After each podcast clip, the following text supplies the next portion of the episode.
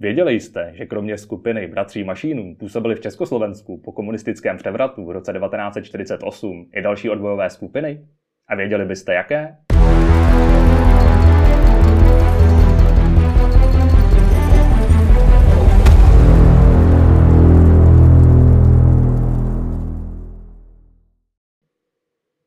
Mé jméno je Daniel Res, jsem historik a vítám vás ve stroji času. Pořadu na různá témata českých i světových dějin, kde budeme společně, jak jinak, cestovat časem.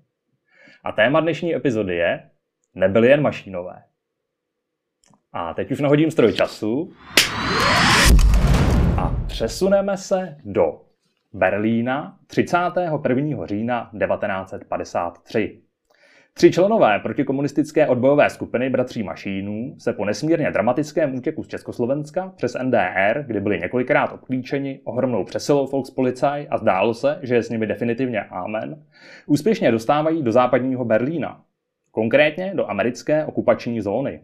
Jsou to oba bratři Mašínové, Josef Mladší a Ctirat, bratrem přezdívaný Radka a postřelený Milan Paumer. Tímto svým způsobem končí a svým způsobem teprve začíná pozoruhodný příběh bratří Mašínů, který budí vášně dodnes.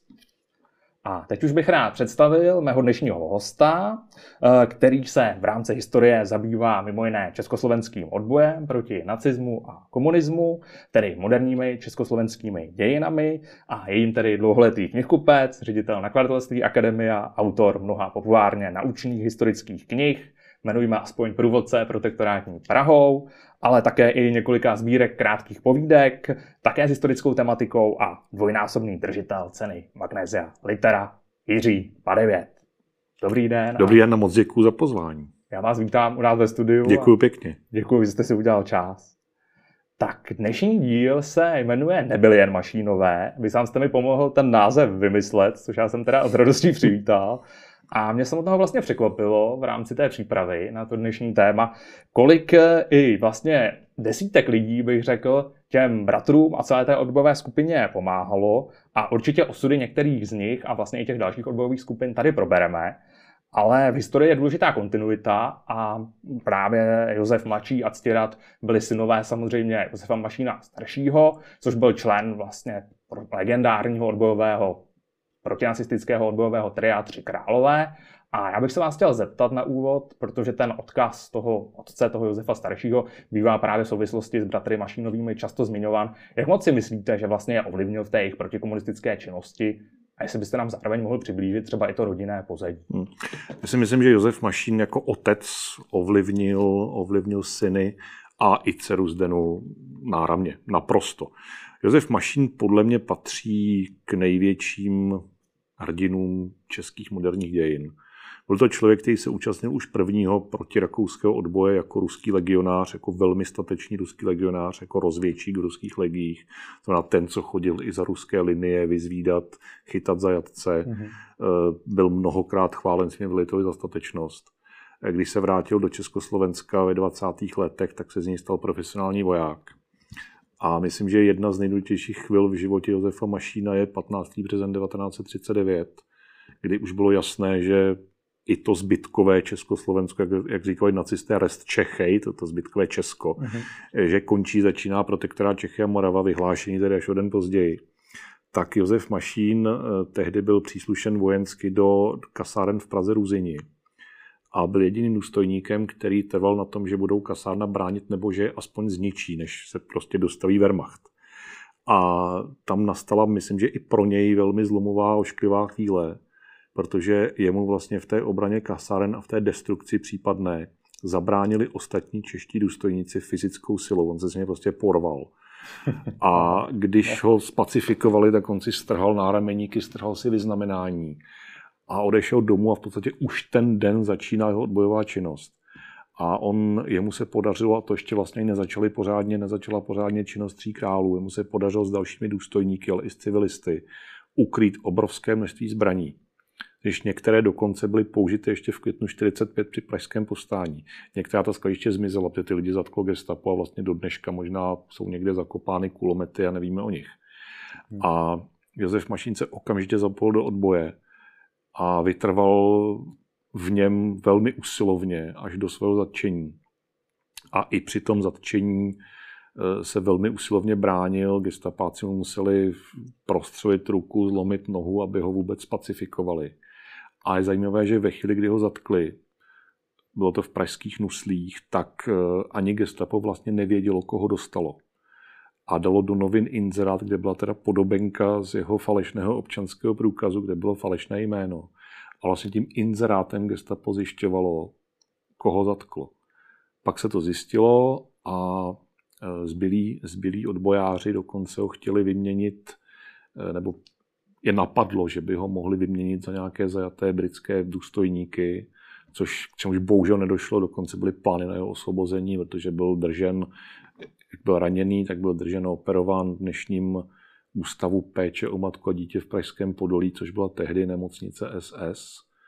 A hmm. on sám se pokusil o útěk, ale byl tak zesláblý, že toho gestapáka prostě praštil málo, takže byl zase spacifikován. Eh, byl neskutečně fyzicky týrán, vůbec nic neprozradil, byl dokonce týrán tak, že mu ukazovali jeho jenom špehírkou ve dveřích té cely, že mu ukazovali jeho manželku z Denu, která byla taky zatčena, ale kterou potom tedy Němci propustili.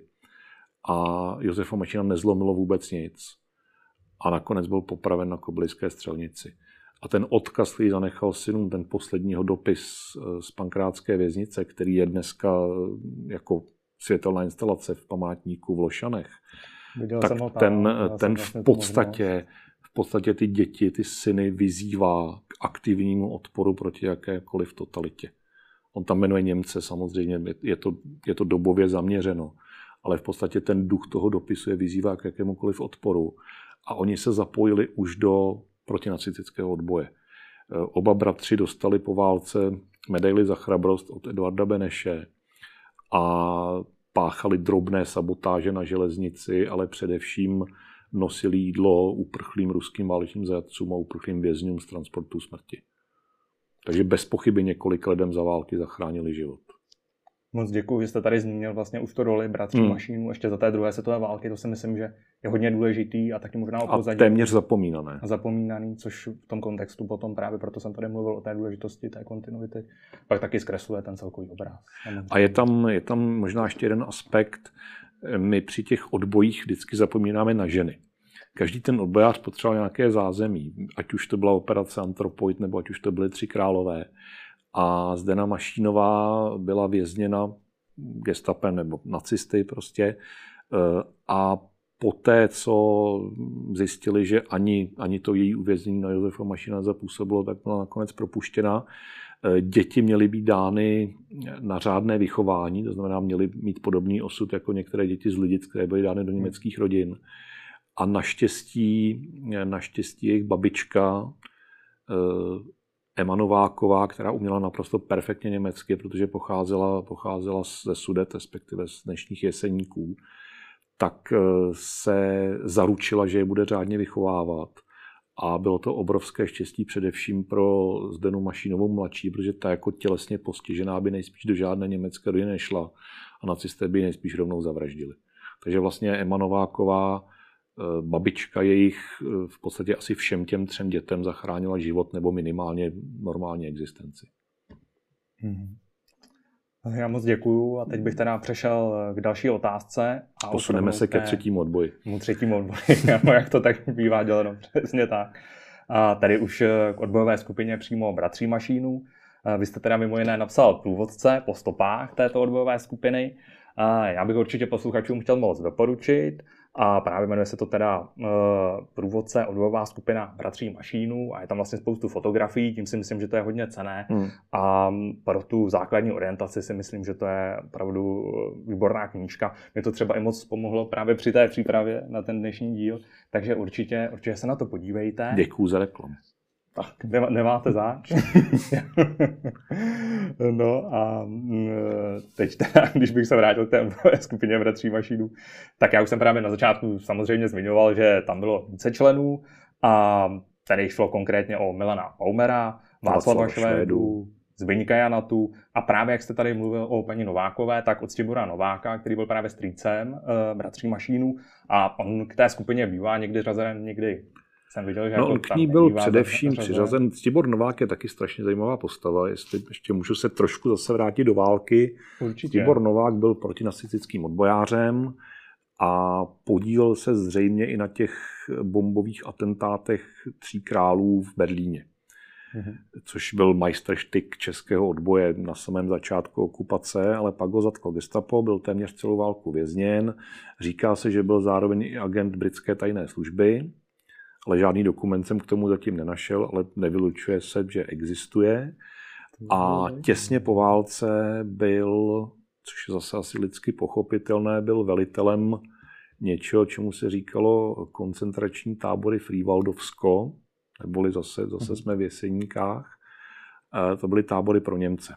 To byly lágry pro místní Němce a Ctibor Novák tam podepsal vlastně protiprávně několik rozsudků smrti a ti lidé byli popraveni na jeho, na jeho rozkaz jako velitele těch táborů. Takže to je taková jako trošku rozpolpná osobnost a když, tím, když o něm mluvíme v souvislosti s, se skupinou bratří Mašínů, tak on v podstatě jako o generaci starší člověk než většina členů té skupiny. On v podstatě o většině těch akcí vůbec nevěděl.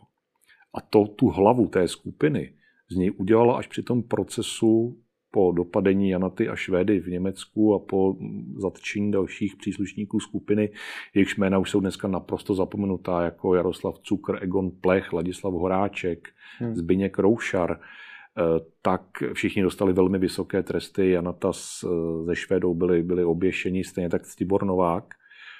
Tak komunistická justice z něj vytvořila hlavu té skupiny, protože byl nejstarší, protože Možná právě proto, že za války taky dělal třeba pro tu britskou tajnou službu, ale v tom rozsudku si přečtete, že on byl hlavním iniciátorem veškerých těch odbojových akcí, i když to samozřejmě vůbec neodpovídalo skutečnosti. Hlavními iniciátory byli oba bratři a asi Milan Paume. A režim se potřeboval prostě na někom. Přesně tak. Cibor přes, Novák přesně tak. Cibor Novák byl první na ráně. No já bych se vás dál zeptal, jak se vlastně ta skupina teda sformovala, hmm. Eh, těch bratří Mašínů na tom začátku? Tak velmi jednoduše. Je to v podstatě skupina, která se skládala z obou bratří, z jejich nejlepšího kamaráda Milana Paumra a z dalších přátel a jejich přátel. A funguje to vlastně, nebo fungovalo to vlastně úplně stejně jako za protektorátu, že ty odbové skupiny se budovaly nikoli v nějakým rozkazem z hora, ale z dola právě vytvářením jakýchsi přátelských vazeb a kruhů a důvěřováním lidí, které už jste znali. A zase se vracím k tomu, když, když byla skupina rozbita státní bezpečností, tak většina těch lidí potom byla i po propuštění, i po těch dlouhých trestech, tak byla potom sledována státní bezpečností hluboko do 60. let. Takže skupina vznikla v podstatě na přátelské bázi. Na těch přátelských vazbách Přesně šlo tak. o život také. Přesně takže... opravdu. Ti lidé se museli byla, naprosto důvěřovat. Byla klíčová. A zase to je naprosto schodné jako druhý odboj. Mm-hmm. Aspoň v tomto aspektu. No a během své činnosti, hned v tom počátku, teda skupina bratří Mašínů v září 1951 zaútočila postupně na služebny SNB vlastně v Lumci nad Cidlinou a v Čelákovicích a při útoku na druhou zmiňovanou služebnu použila kradenou sanitku, kterou vlastně přepadla v pražském Hlubětí. Nedaleko od místa, kde dneska sedíme. Kde shodou okolností dneska natáčíme, přesně tak. A mm, při každém tom útoku byl samozřejmě zabit člen eh, SNB, to je známá skutečnost. A mohl byste ty útoky nějak stručně schrnout a komentovat?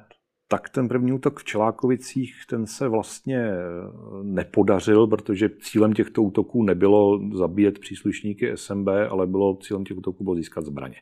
Byť, eh, byť oba bratři potom v rozhovorech, v pozdějších rozhovorech po roce 89 vlastně potvrdili, že i chtěli zabíjet příslušníky SMB, protože to prostě byli příslušníci represivního aparátu totalitního státu. Při tom prvním útoku se příslušník SMB Kašík eh, dostal vlastně do potyčky s oběma bratry. Oni si přinesli, přinesli článek tankového pásu. V některé literatuře se říká, že to byla kovová tyč, ale byl to, byl to článek tankového pásu.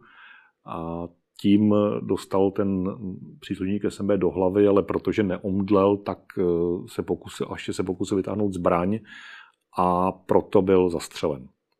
Eh, ta druhá smrt, to je asi vlastně nejdiskutabilnější bod celé té odbojové činnosti. Hmm. Eh, tady je nutno podotknout, že strážmistr Honzátko nebyl žádný vesnický SMBák, žádný vesnický policajt, ale člověk, který, který po válce a i později řídil vlastně skupinu příslušníků SMB na státní hranici a to je ta skupina na té hranici při přechodech zastřela několik lidí. A Honzátko byl naložen do té sanitky, pak byl přivezen zpátky na služebnu, tam byl spoután a bratrům vyhrožoval, že si je zapamatoval a že je všechny udá a že prostě je určitě dostanou. A zřejmě tyhle ty výhrušky vedly k tomu, že byl nejdřív omráčen chloroformem a pak byl podříznut. Já bych asi, pokud bych musel někoho zabít, asi bych volil jiný způsob, ale bavíme se tady o mezní situaci, která trvala několik minut a do které, by, kdyby jsme se my dostali, tak asi nevím, jak bychom jednali. V každém případě tenhle ten případ, tenhle ten případ je dodnes využíván komunistickou propagandou pro to, jaký to byly vrazy, jak to bylo odporné. A tenhle ten případ hlavně byl taky využit eh, v pověstném díle Strach z 30 případů Mara Zemana z toho propagandistického seriálu, na kterém se přímo podílela státní bezpečnost na jeho, na jeho vzniku, na, jeho, na, na té ideji těch jednotlivých dílů a vlastně každý z těch dílů je svým způsobem nějaká propaganda. A tenhle ten strach, tenhle ten díl strach líčí eh, bratry Mašíny, kteří tam samozřejmě nejsou nějak jmenováni, tak je líčí jako, jako zbabilce, jako devianty v podstatě a celý ten, celé to samozřejmě zkresluje. A já jsem na mnoha besedách se tohleto tématu se nedotknete, když se bavíte o třetím odboji nebo když se vůbec bavíte o českých moderních dějinách, tak většinou se někdo na mašíně zeptá. A nedávno jsem měl besedu, na které jsem eh, řekl, že každý příslušník represivního aparátu totalitního státu musí počítat s tím, že se stává legitimním cílem ozbrojeného odporu. A přihlásil se pán, který byl poměrně, jak si vypadal poměrně cvičeně, zdatně, a já jsem si říkal, tak konečně dostanu na besedě potlamně. A nebylo tomu tak, a on si jenom řekl, jako příslušník ozbrojených složek s vámi souhlasím. Takže vracím se zpátky k těm oběma útokům ať už ti příslušníci SMB byli jacíkoliv, tak po únoru 48 zůstali u sboru. Já zase na to chápu, že někdo prostě u toho sboru zůstat musel. Někdo musel vyšetřovat krádeže, dopravní nehody, ten stát nemohl zůstat bez příslušníků policie nebo SMB, ať už tomu říkáme jakkoliv. A na druhou stranu všichni tyto lidé si museli být vědomi, jakému režimu slouží. Že ten režim je prostě vražedný, zločinný od svého samotného počátku a museli, konce války. Ano, přesně vlastně, tak. To úplně... A museli tím pádem počítat s tím, že se můžou stát cílem odporu. A aby jsme se zase netočili jen kolem mašínu, tak eh, tihle ti dva příslušníci SMB rozhodně nebyli jediní, které třetí odboj zabil.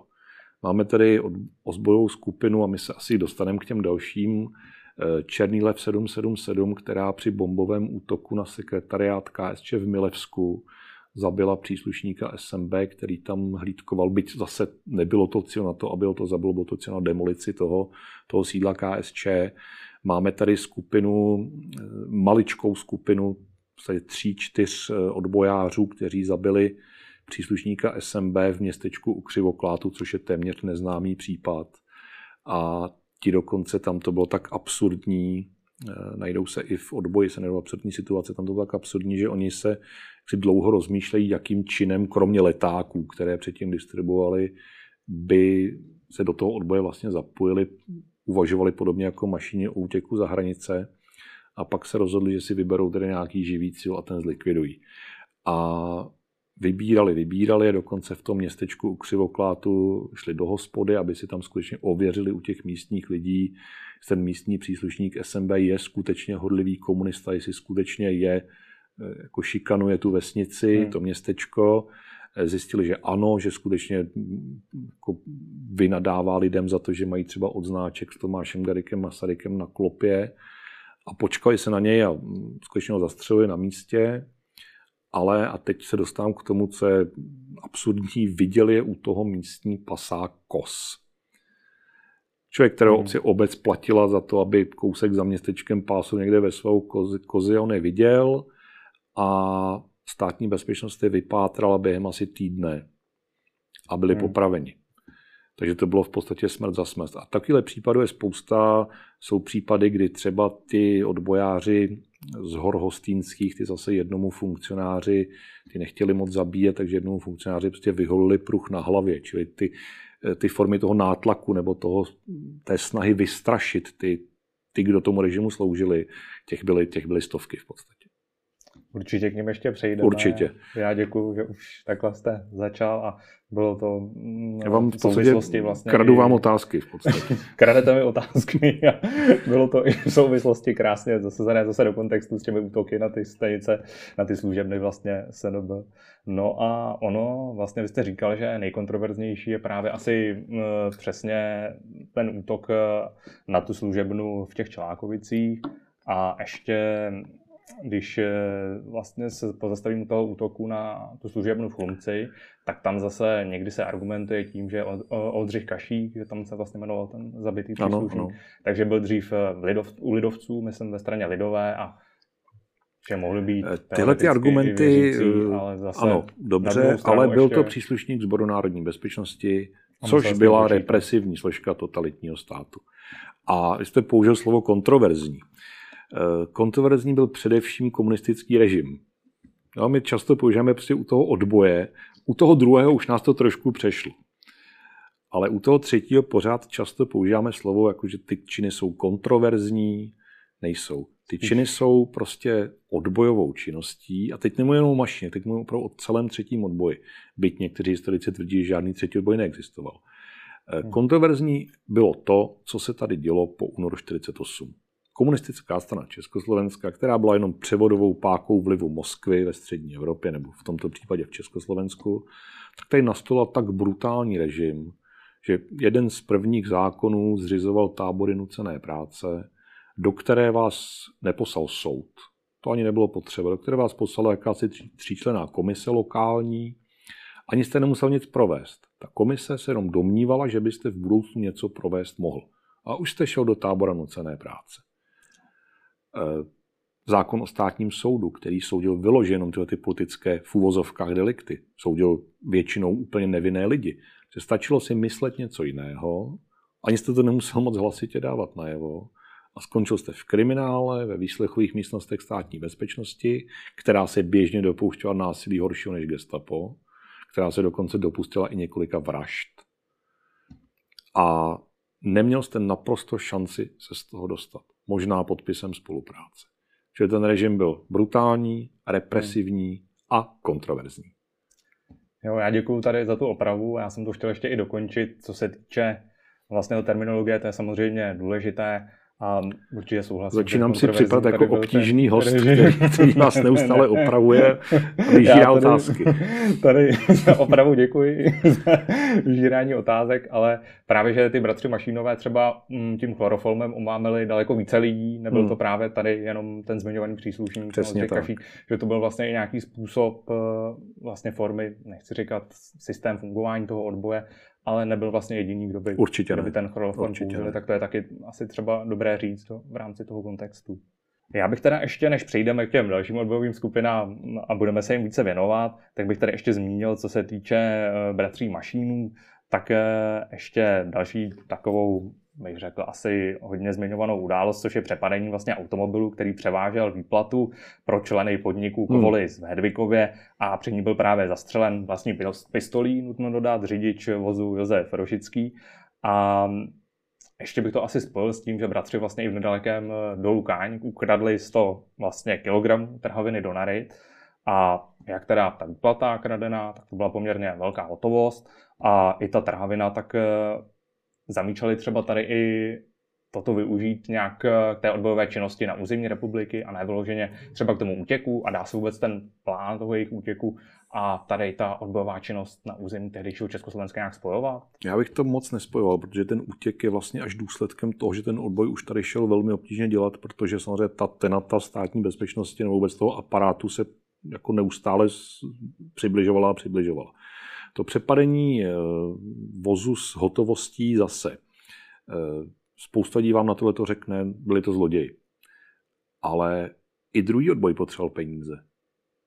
Jo, každý odboj potřebuje kromě zbraní a kromě logistické podpory, to znamená podpory ideálně místních lidí, potřebuje taky peníze na nákup střeliva. Eh, tady z těch peněz byl pořízen motocykl, kterým potom jeli zapalovat ty stohy na Vyškovsko, hmm. což je další z odbojových akcí. A to zastřelení pokladníka Rošického, eh, kdo měl v 50. letech u sebe zbraň?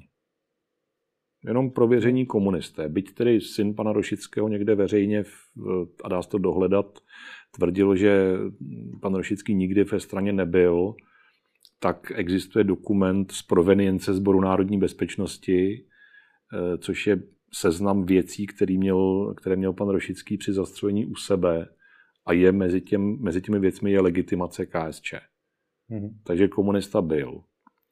A já si myslím, že možná to tehdy neplatilo, ale dneska přece každá banka, každý, každá firma, která pracuje s penězi, tak své lidi poučí, že mají ty peníze prostě tomu lupiči v úvozovkách lupiči, prostě tomu, kdo je přepadne, mají odevzdat.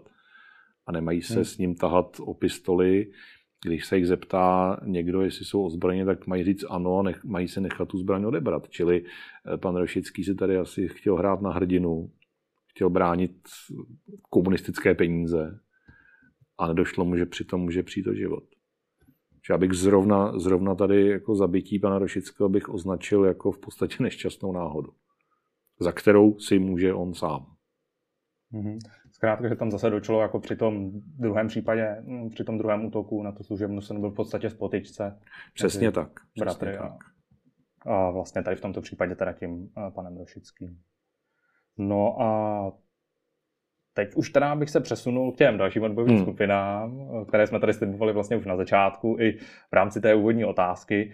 Tak eh, jaké vlastně další odbojové skupiny, kdybyste měl vybrat nějaké tady působily třeba no, ještě paralelně? S těmi, byli bychom tady dlouho, byli bychom tady hodně dlouho a mě právě mrzí na, na české veřejné debatě, která ovšem zajímá jenom pár lidí o třetím odboji, že v podstatě ve veřejném prostoru se nám třetí odboj nebo vůbec ta 50. leta smrskly na, na mašíny, na diskuzi o tom, jestli byly hrdinové nebo vrazy nebo co vlastně, na Miladu Horákovou ve vší úctě a na komunistické procesy s Rudolfem Slánským a dalšími komunisty.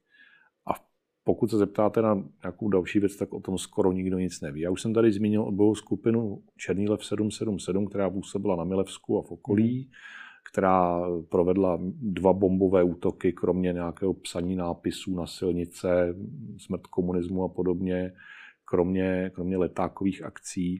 Všichni byli dopadeni, ale až velmi později vlastně v souvislosti s jiným případem a byly tam zase i tresty smrti. Určitě bych zmínil dvě poměrně velké odbojové skupiny, jednak Světlanu, která působila na východní Moravě a byla vlastně složena téměř výhradně z bývalých partizánů, zase z účastníků protinacistického odboje. Se mluví, jestli se nepletu, o stovkách členů. Rozhodně, ano. ano. Skupině. Eh, akorát, že Světlana byla zřejmě od počátku infiltrována agenty státní bezpečnosti, Hmm. Takže státní bezpečnost tu činnost velmi dobře monitorovala a taky většina z nich skončila ve vězení nebo na popravišti, kromě těch, kterým se podařilo utéct na západ. Pak tady byla skupina Hory Hostýnské, což je vlastně podobný případ. A tady se asi zastavím u těch, u těch konfidentů státní bezpečnosti. Ona se státní bezpečnost velmi dobře naučila od gestapa nejenom ty brutální výslechy, ale i budování tzv. volavčích sítí. Gestapo to používalo už za války, kdy z odbojářů, kteří zradili, nebo z paraštistů, kteří zradili typicky Karel Čuda nebo, nebo Václav Kindl, tak vlastně vytvářela, buď to infiltrovala skutečné odbojové skupiny, už existující, a ty skupiny vlastně potom začaly spravodajsky dělat pro gestapo, hm. aniž by o tom sami tušili. A nebo dokonce gestapo vytvářelo pomocí českých konfidentů úplně falešné odbojové skupiny, do, které, do kterých lákalo vlastence, kteří vlastně vůbec nevěděli, že dělají pro gestapo. No. A dokonce dokázalo k tomu, že to bylo tak zakonspirované, že třeba jeden odbor gestapa, jedno oddělení gestapa tu skupinu pozatýkalo, aniž by tušilo, že ji vlastně vybudovalo jiné oddělení gestapa. A podobně to dělala i státní bezpečnost. A v případě právě Světlany je úplně jasné, že byla infiltrována podobným způsobem státní bezpečností.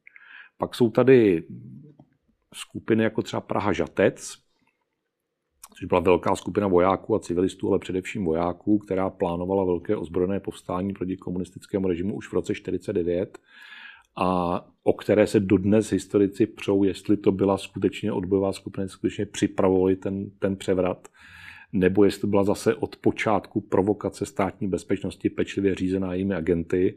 Já se tedy přikláním spíš k historikům, kteří tvrdí, že to opravdu byla, byl pokus o ozbrojené povstání proti komunistům. Pak tady byly, byly malé skupiny, o kterých jsem hovořil, které třeba stihly jenom vydat pár letáků a už byly, už byly dopadeny.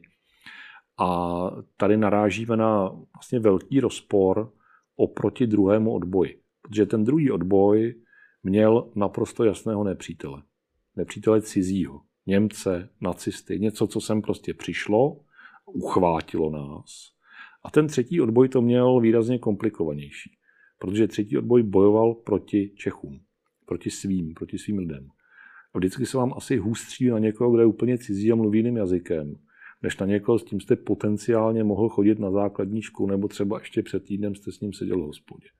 Takže i v tomhle to měl ten třetí odboj výrazně komplikovanější. Ale těch lidí, kteří byli ochotní se zapojit, často zapomínáme úplně na převaděče, na takzvané agenty chodce, kterých byly určitě vyšší desítky, ne stovky, kteří přecházeli hranici, často ani nebyli ozbrojeni. Někteří z nich maximálně pistolí, ale někteří vůbec nebyli ozbrojeni. A kteří jednak převáděli lidi do svobodného světa, čili zachraňovali lidi před komunismem. A kteří jednak tady budovali a často velmi funkční spravodajské sítě. Jestli můžu, abych tady připomněl svého oblíbence eh, Štěpána Gavendu, což byl původně člověk, který se vůbec nezajímal o politiku, ale který prostě začal převádět, eh, on měl přítelkyni Němku, začal vlastně převádět Němce, kteří chtěli odejít z Československa mimo, mimo ty odsuny a zároveň u toho pašoval zboží. Byl to obyčejný dělník, musel se nějak prostě přivydělat, čili nebyl to rozhodně černobílý hrdina. A když jednou zjistil, že už po něm jde SMB, tak prostě převedl a zůstal, zůstal v Německu, dostal se do jednoho z těch zajateckých, nebo zajateckých uprchlických táborů.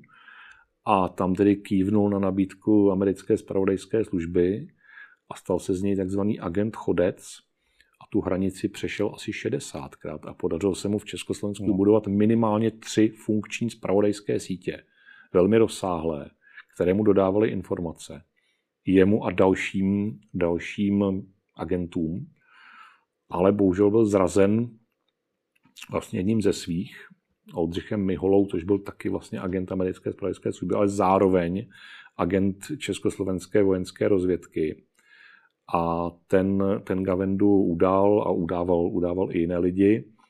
A Gavenda skončil v tom pověstném domečku na Hračanech, kde byl mučen a kde tedy se mu podařilo, přestože měl spoutané ruce, tak toho mučitele zmlátit židlí a říct mu, já vím, že mě pověsíte, ale mlátit mě nebudete. A ten samý Gavenda byl nakonec umístěn do Leopoldova, což byla nejpříšernější věznice asi v rámci komunistického Československa a podařilo se mu s dalšími, tuším, že šesti muži z toho Leopoldova utéct a znovu se dostat za hranice, kde už si i ty američani říkali, sakra, to je příběh jak z nějakého špatného filmu, on byl Bůh jak dlouho v komunistickém Československu, Bůh ví, jestli to zase už není dvojitý agent. To tak, mu, filmu, tak mu nevěřili. Nevěřili mu, takže on začal dělat pro francouzskou rozvědku, ale hned při prvním přechodu hranice do Československa ještě prošel, ale při přechodu zpátky ho chytli na té německo-německé hranici západ-východ mhm. a vrátil ho do Československa a pak, které byl ve svých necelých 30 letech popraven. Je to příběh na film a při podobných příběhů těch převaděčů, ať už je to ten pověstný král Šumavy eh, nebo druhý král Šumavy Kilian Novotný, což byl sudecký Němec, tak eh, to je všechno to je na filmy a ty příběhy jsou neuvěřitelné a ti lidé, ty lidé prokazovali neuvěřitelnou statečnost. A většinou za to, jako pokud dostávali nějaký žolt, tak byl velmi skromný. Ale byli to prostě protikomunističní odbojáři a my do dneška, do dneška máme mašíny ve veřejném prostoru, ale stovky tady těch lidí prostě ve veřejném prostoru nemáme. Je to pravda. Ještě co mě možná napadá tady, tak eh, je příběh vlaku svobody hmm. toho roku 51, který v tom veřejném prostoru taky trošičku, trošičku. je to zase takové... Pár reportáží, možná i dokument, dokument o něm byl. No.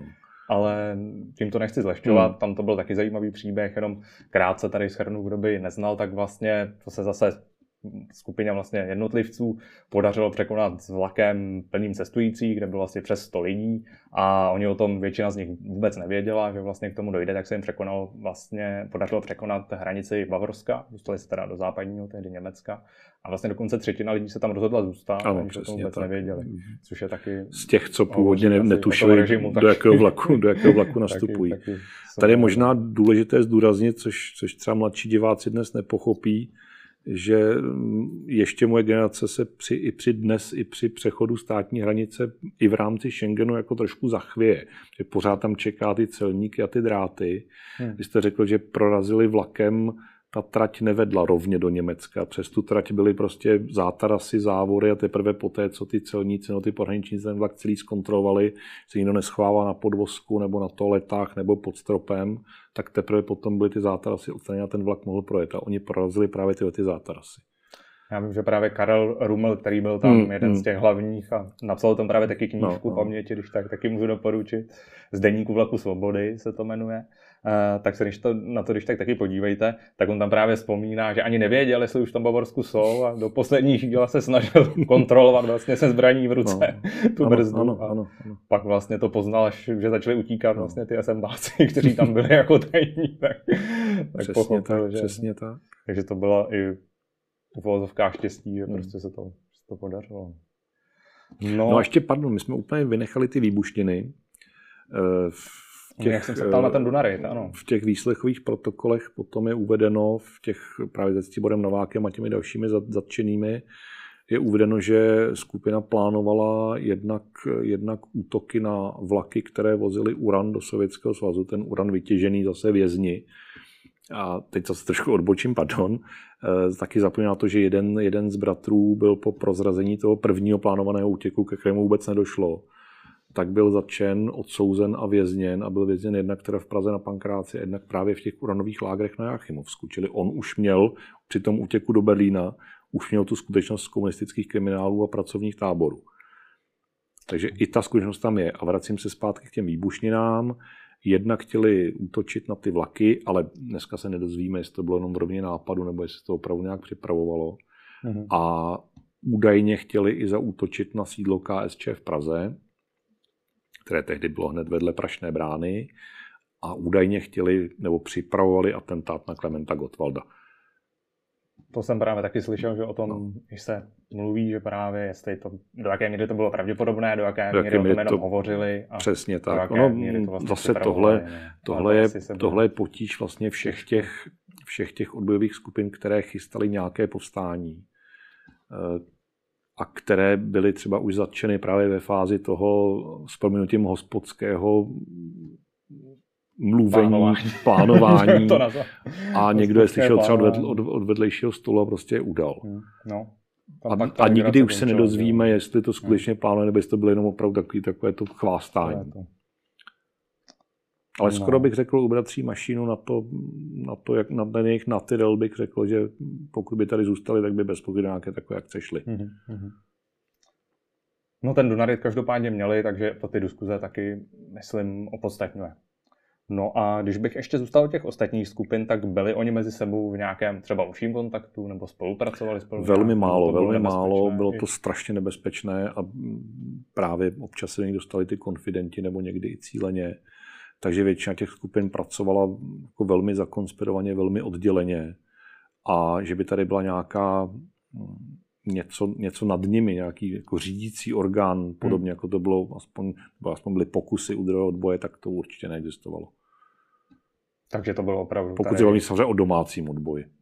Samozřejmě, samozřejmě, myslel jsem domácí odboj. Takže to byla záležitost spíš opravdu těch jednotlivých skupin, Přesně že si byli vědomi už, že by Přesně opravdu tak. to bylo nebezpečné i pokoušet se navázat ten kontakt. Přesně tak.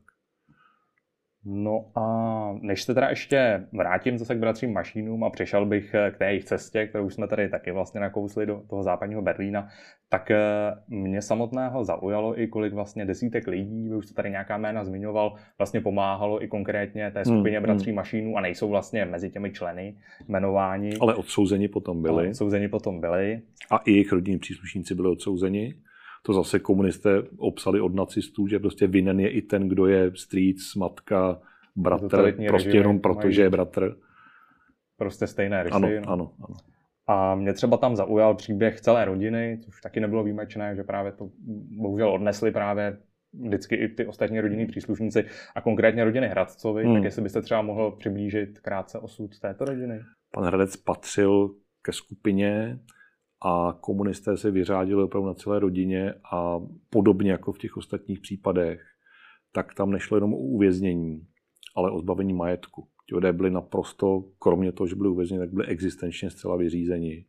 A i po tom propuštění je potom sledovala státní bezpečnost. Tak eh, já bych už teda teď přešel k té cestě bratří Mašínů do toho západního Berlína. K té cestě na severozápad. K té cestě na severozápad, přesně tak. A mm, v podstatě, vy už jste tady zmiňoval, že ten stěrat byl ve vězení vlastně, krátce ještě předtím, než došlo teda k tomu útěku. A on byl vlastně propuštěn díky amnestii prezidenta Zápotockého, tak. takže to byla i schoda okolností, ale asi o to větší motivace a vlastně k tomu ten útěk už zrealizovat.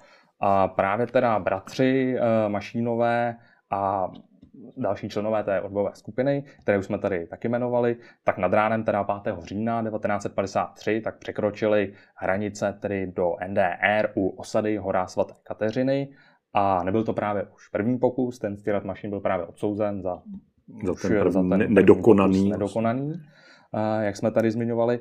No a po těch eh, počátečních peripetích vlastně po tom přechodu, tak ta skupina zvolila cestu vlakem do Berlína nejprve, protože krátce hned vlastně po přechodu eh, té hranice, tak se dostali do potyčky vlastně s lékařem německým, eh, Oni doufali, že by je mohl dovést k tomu Berlínu, přiblížit je, ale právě dostali se tam do konfliktu a proto už byli hledaní a vlastně nahlásila potom ukladní na té první vlakové stanici, od které oni vlastně chtěli jet. Přesně tak. A takhle už se dostali do stanice Ukro, kde se vlastně poprvé... Došlo k prvnímu velkému střetu. Už poprvé vlastně prostříleli a došlo tady vlastně k rozdělení.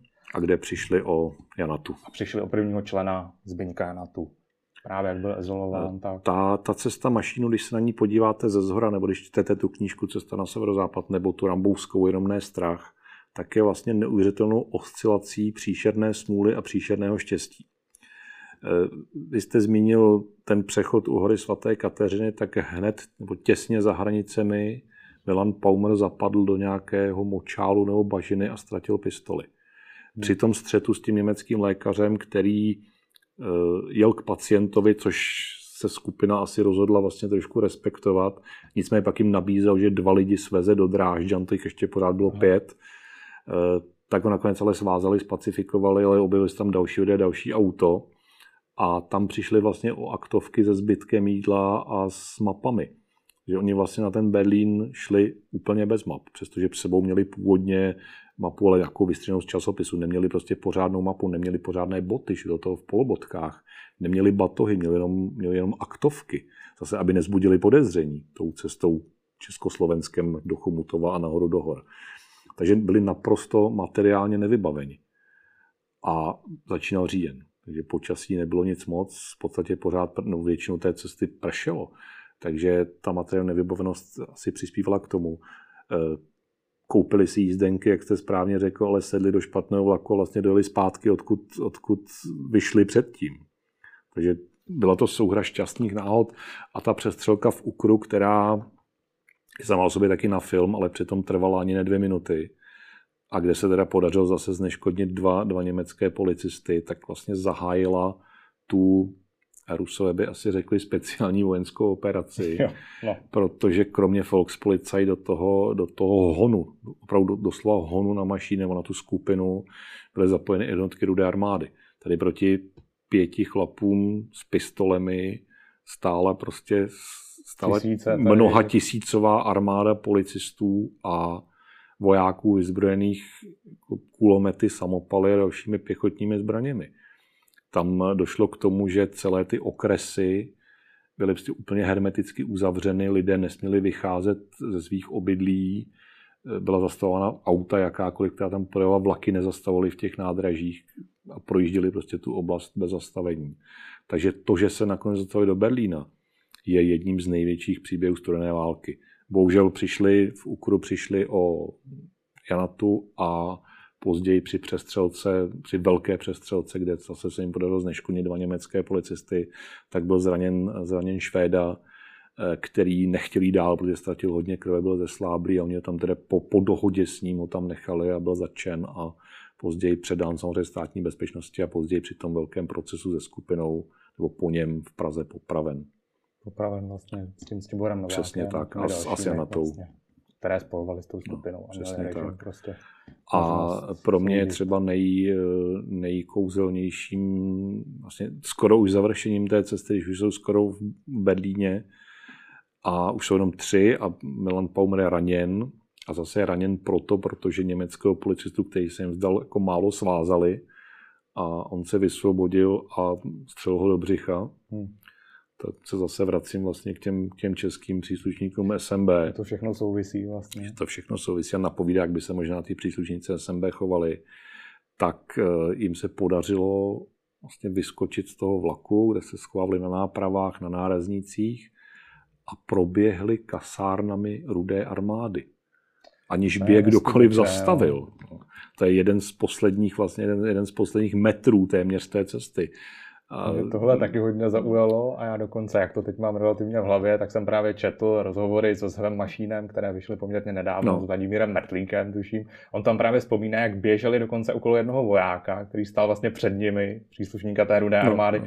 A prostě záměrně, evidentně, buď to teda zamrzl, jak se říká, to nevíme, anebo je teda nechal proběhnout, no. že prostě taky ne každý samozřejmě přesně tak, přesně je schopen tak. potom střílet a jednat v tom momentu, kdy třeba byl poprvé v akci. To a pozitivní, pozitivní na té cestě, kromě těch, jako, těch, těch šťastných náhod, kdy hmm, třeba je, no, je očuchávali policejní psy, když byli schováni hmm, v té hmm. hromadě klestí, ale ti psy nebyli zřejmě cvičeni na zadržování lidí, takže je prostě očichali až, a šli si dál svou cestou. To je taky neskutečné. Jako naprosto nes, ten příběh je naprosto neskutečný a ještě mě na něm fascinuje v pozitivním slova smyslu to, že jim i v tom Německu řada lidí pomohla a třeba i lidi, kteří měli potíže s komunisty při těch nepokojích v Berlíně v 53. roce. Takže eh, měli vlastně štěstí, protože Němci se asi podle mého názoru ani v tom novém NDR necítili Rusy úplně osvobozeni. Takže lidem, kteří no, prostě chtěli no. proti komunismu bojovat, eh, ne všichni samozřejmě, ale někteří pomáhali. To mě taky zaujalo a tam už vlastně, jak jste tady zmiňoval, že to neměli nějak naplánované, dokonce ztratili spoustu vlastně věcí potřebných, hmm. ty mapy, takže to samotné překvapilo, kolik lidí jim třeba pomohlo Přesně i v tom to, NDR no. a dokonce mě zaujalo, že jeden snad tehdy byl to malý chlapec, vlastně tehdy syn teda té jedné rodiny, které se schovávali a drželi v podstatě jako rukojmí, tak ním doteď jezdil vlastně, nebo ano, jezdí ano, ještě ano. za vlastně Vzniklo tam pěkné, vzniklo tam pěkné přátelství. tam vzniklo zajímavé přátelství, no. takže to, to mě třeba taky hodně zaujalo. No a musíme, musíme říct ale velmi podstatnou věc, eh, zase v, v různých facebookových diskuzích a v různých článcích slyšíte, že, že utekli. Že prostě už jako se vlastně mhm. chtěli, mm-hmm. jenom, jenom chtěli utéct z toho komunismu. Ale co bylo příčinou toho útěku? To, že chtěli vstoupit do americké armády a mhm. osvobozovat Československo od komunismu. Protože v roce 53 a i v těch letech předtím to zcela otevřeně vypadalo, že prostě ta třetí světová válka bude. Chtěli se vracet obě, obě, obě chtěli, chtěli prostě se vrátit na, na amerických tancích. Mm-hmm. Protože to tak prostě ta společenská atmosféra taková byla. A přiživovali zase především Sovětský svaz a samozřejmě České komunistické vedení, nebo Československé. Takže oni utíkali s tím, že prodělají výcvik speciální, což skutečně prodělali, a že se vrátí jako vlastně předvoj americké armády, který bude dělat různé ty záškodnické operace a prostě pomůže té americké armádě obsadit Československo. S touhle myšlenkou oni utíkali. Čili není to útěk, není to zbabělý útěk, protože už nechci dělat odboj, je to jenom přechod do další fáze té odbojové činnosti.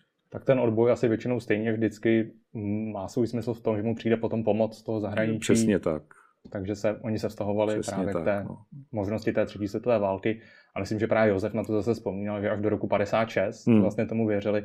V roce 56 tady máme maďarské povstání no, samozřejmě. Které Západ až, nechal tak jak, tak, jak ho nechal. Jak to dopadlo, tak teprve tam začali vlastně oni i přehodnocovat. No, když se na to podíváte, podíváte dneska, srovnáte to třeba s odbojovou činností Poláků proti, proti Rusům po roce 45, která taky trvala až do hluboko do 50. let, nebo když to srovnáte s protikomunistickými partizány v pobaltských státech, takzvanými lesními bratry, hmm. kteří taky bojovali ještě někdy do poloviny 50. let, tak eh, určitě byste si nedovolil říct v litevské, estonské nebo polské hospodě, že to byli vrazy. Tam tyhle ty lidi prostě ten národ hluboce ctí hmm. a ví, že bojovali proti totalitě. My tady o tom vedeme diskuze. Teď jsem k tomu chtěl přejít, že ty diskuze jsou tady opravdu vedené a že to je často hodně černobílé. Je, Buď je, to hrdinové je. nebo vrazy, což prostě je vždycky té... Je to z extrému do extrému. Tak jako u té historie ty extrémy Neříkám, že, ale většinou prostě je to o nějaké diskuzi, většinou nemáme prostě z těch pramenů nikdy jako hmm. jako 100% těch informací, byť to 20. století, samozřejmě těch informací je daleko víc než ve starších dějinách. Určitě je, ale, ale, já si myslím, že kdo se, kdo se postaví prostě o, na odpor, ať už odpor intelektuální nebo ozbrojený, abych mezi nimi zase nedělal, jako jeden ani druhý není lepší než, než, ten, než ten druhý, eh, tak prostě se do té hrdinské role dostává. Byť oni třeba sám nestojí. No. A samozřejmě dostává se i do té role, a teď to slovo vrah řeknu v úvozovkách samozřejmě, asi nemyslím, že mašinové jsou vrazy. Dostává se do role, kdy bude muset zabít jiného člověka v mezní situaci. Ale tu roli vlastně přijímá tím, že vstupuje do toho odboje. Stejně jako, a už jsme o tom mluvili, stejně jako ti příslušníci represivního aparátu, ať už to bylo gestapo, nebo státní bezpečnost, nebo Volkspolizei, tak ti vstupem do té jednotky nebo obléknutím té uniformy zase přijímají tu roli, že oni budou aktivně vystupovat proti odboji, ale zároveň se stávají jeho legitimním cílem.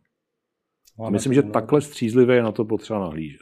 Máme tady jednoznačně 25. únor 48, kdy se z toho stává ten totalitní stát. Naprost, naprosto totalitní. Vlastně prostě totalitní režim, proti kterému prostě tady máme ten odboj. Já jako na jednu stranu, na jednu stranu chápu lidi, kteří prostě zůstali u bezpečnosti, protože jim opravdu šlo o zachování pořádku, nikoli v toho totalitního, ale prostě obecného, ale i tito lidé se prostě mohli stát cílem ozbrojeného odporu. A museli s tím podle mého názoru počítat. Já děkuji, že jste se k tomuhle vyjádřil, protože to je prostě vždycky, když se řeknou mašinové, tak přesně tohle ta diskuze. Já bych, já bych se snažil, já bych se právě snažil vždycky je. diskuzi o mašínech rozšířit na to, na to široké odbojové spektrum od těch agentů, chodců, těch převaděčů přes podobné odbojové skupiny až po, ta, až po přípravu těch velkých protikomunistických povstání. A vlastně bych to táhl až do, nebo i bych do toho zapojil ten intelektuální odpor. Ten intelektuální Protože odpor ten je taky důležitý. Je právě tu hrozbu té třetí světové války, která prostě pro tehdejší vlastně dobu byla. Byla, byla, byla, byla naprosto reálná. To byla taky vlastně skutečnost, se kterou spoustu těch odbojářů prostě počítalo. A já právě teď konc o víkendu zrovna, tak jsem se vydal do Lošan, kde je právě památník Do Mašínova na Mašínova statku, kde v podstatě se narodil právě otec bratří Mašínu. A zrovna jsem tam přesně potkal pána, který se mě ptal na cestu a přesně uznával otce, právě hmm, Mašína hmm. staršího a měl problém se syny, tak přesně jsem měl tu zkušenost zkrátka s tím černobílým viděním a ani se o to nějak dál nezajímal, nechtěl se prostě podle mě o tom nic moc dozvědět, no, takže to potom... Myslím, že u, u mašínu je do, docela dobré použít, použít paralelu s, s událostí z protektorátu, kdy Jan Smudek eh, spolu se svým dalším kamarádem zabili nakladně německého policistu. Nikoli v SSáka, nikoli v gestapáka, obyčejného řadového policistu, jistě taky otce od rodiny, stážmistra Knajsta a zabili ho taky, počítali se na něj, on se opil v hospodě, oni se na něj počíhali a chtěli mu sebrat pistoli. On i přes tu značnou opilost se prostě bránil, takže z té pistole vyšel výstřel a Knajst byl mrtvý na místě. Mhm. Jan Smudek potom skončil v ilegalitě, e, zabil několik dalších příslušníků německ, německých celníků, e, prostě a nakonec se vlastně dostal z protektorátu a připojil se k zahraničnímu odboji tohleto zabití toho prvního policisty nebylo za války. On se často argumenty tím, že mašiny zabíjeli v míru. Že nebyla Tohle, Tady taky nebyla žádná válka. Tady byla sice okupace, ale válka ještě nebyla. Bylo to před 1. zářím 39. Mm-hmm. Jo, čili tyhle ty dva činy mi připadají vlastně velmi podobné. A vedou mě k tomu, že společnost se vlastně strašně brání tomu uznat, že v některých chvílích je to násilí prostě nevyhnutelné.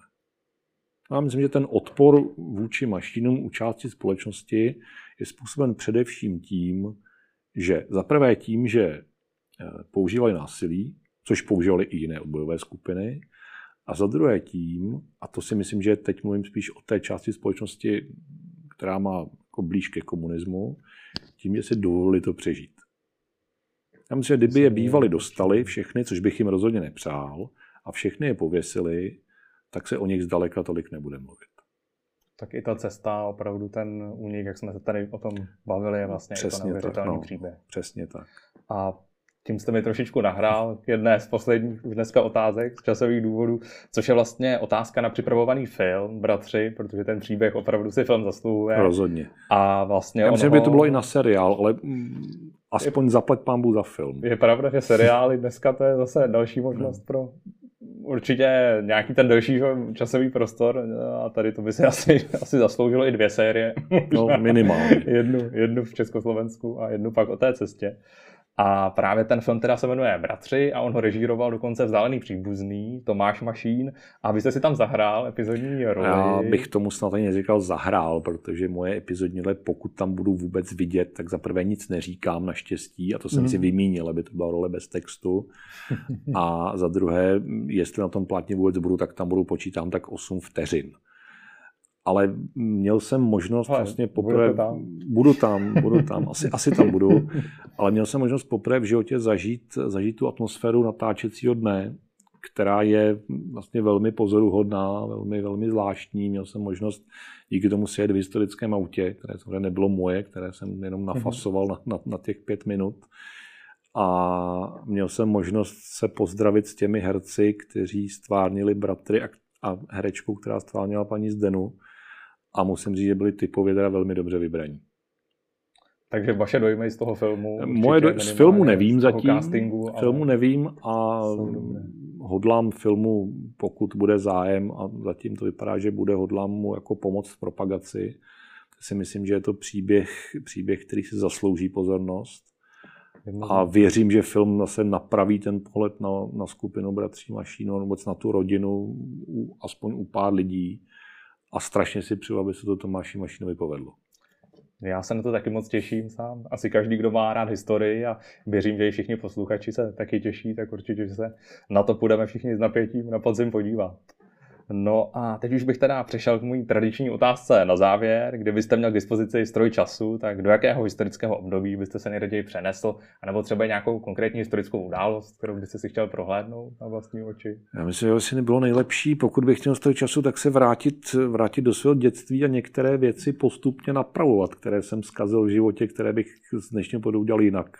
Jinak asi do historických království bych nezasahoval. Takové to, že bych se nechal odnést ten času do roku 1920 a zavraždil Hitlera ono by se změnilo Bůh ví co potom. V té pak by byla ta řetězová reakce, no. jak to bývá někdy v těch seriálech. Ten motýlý efekt by pak asi byl neuvěřitelný, takže pokud bych něco v historii mohl měnit, tak maximálně jako svůj život a svoje chyby opravovat. Takže poučit se z té historie na Určitě. té osobní rovině. Určitě. tak já moc děkuji za rozhovor. Já děkuji za pozvání. Za to, že jste si udělal čas na dnešek a budu se těšit třeba někdy příště ještě. Určitě nějaké téma vymyslíme. A určitě vám chci popřát i hodně úspěchů do vašich dalších, nejen třeba knižních počinů. Děkuji. Děkuji za pozvání. Já děkuji za rozhovor.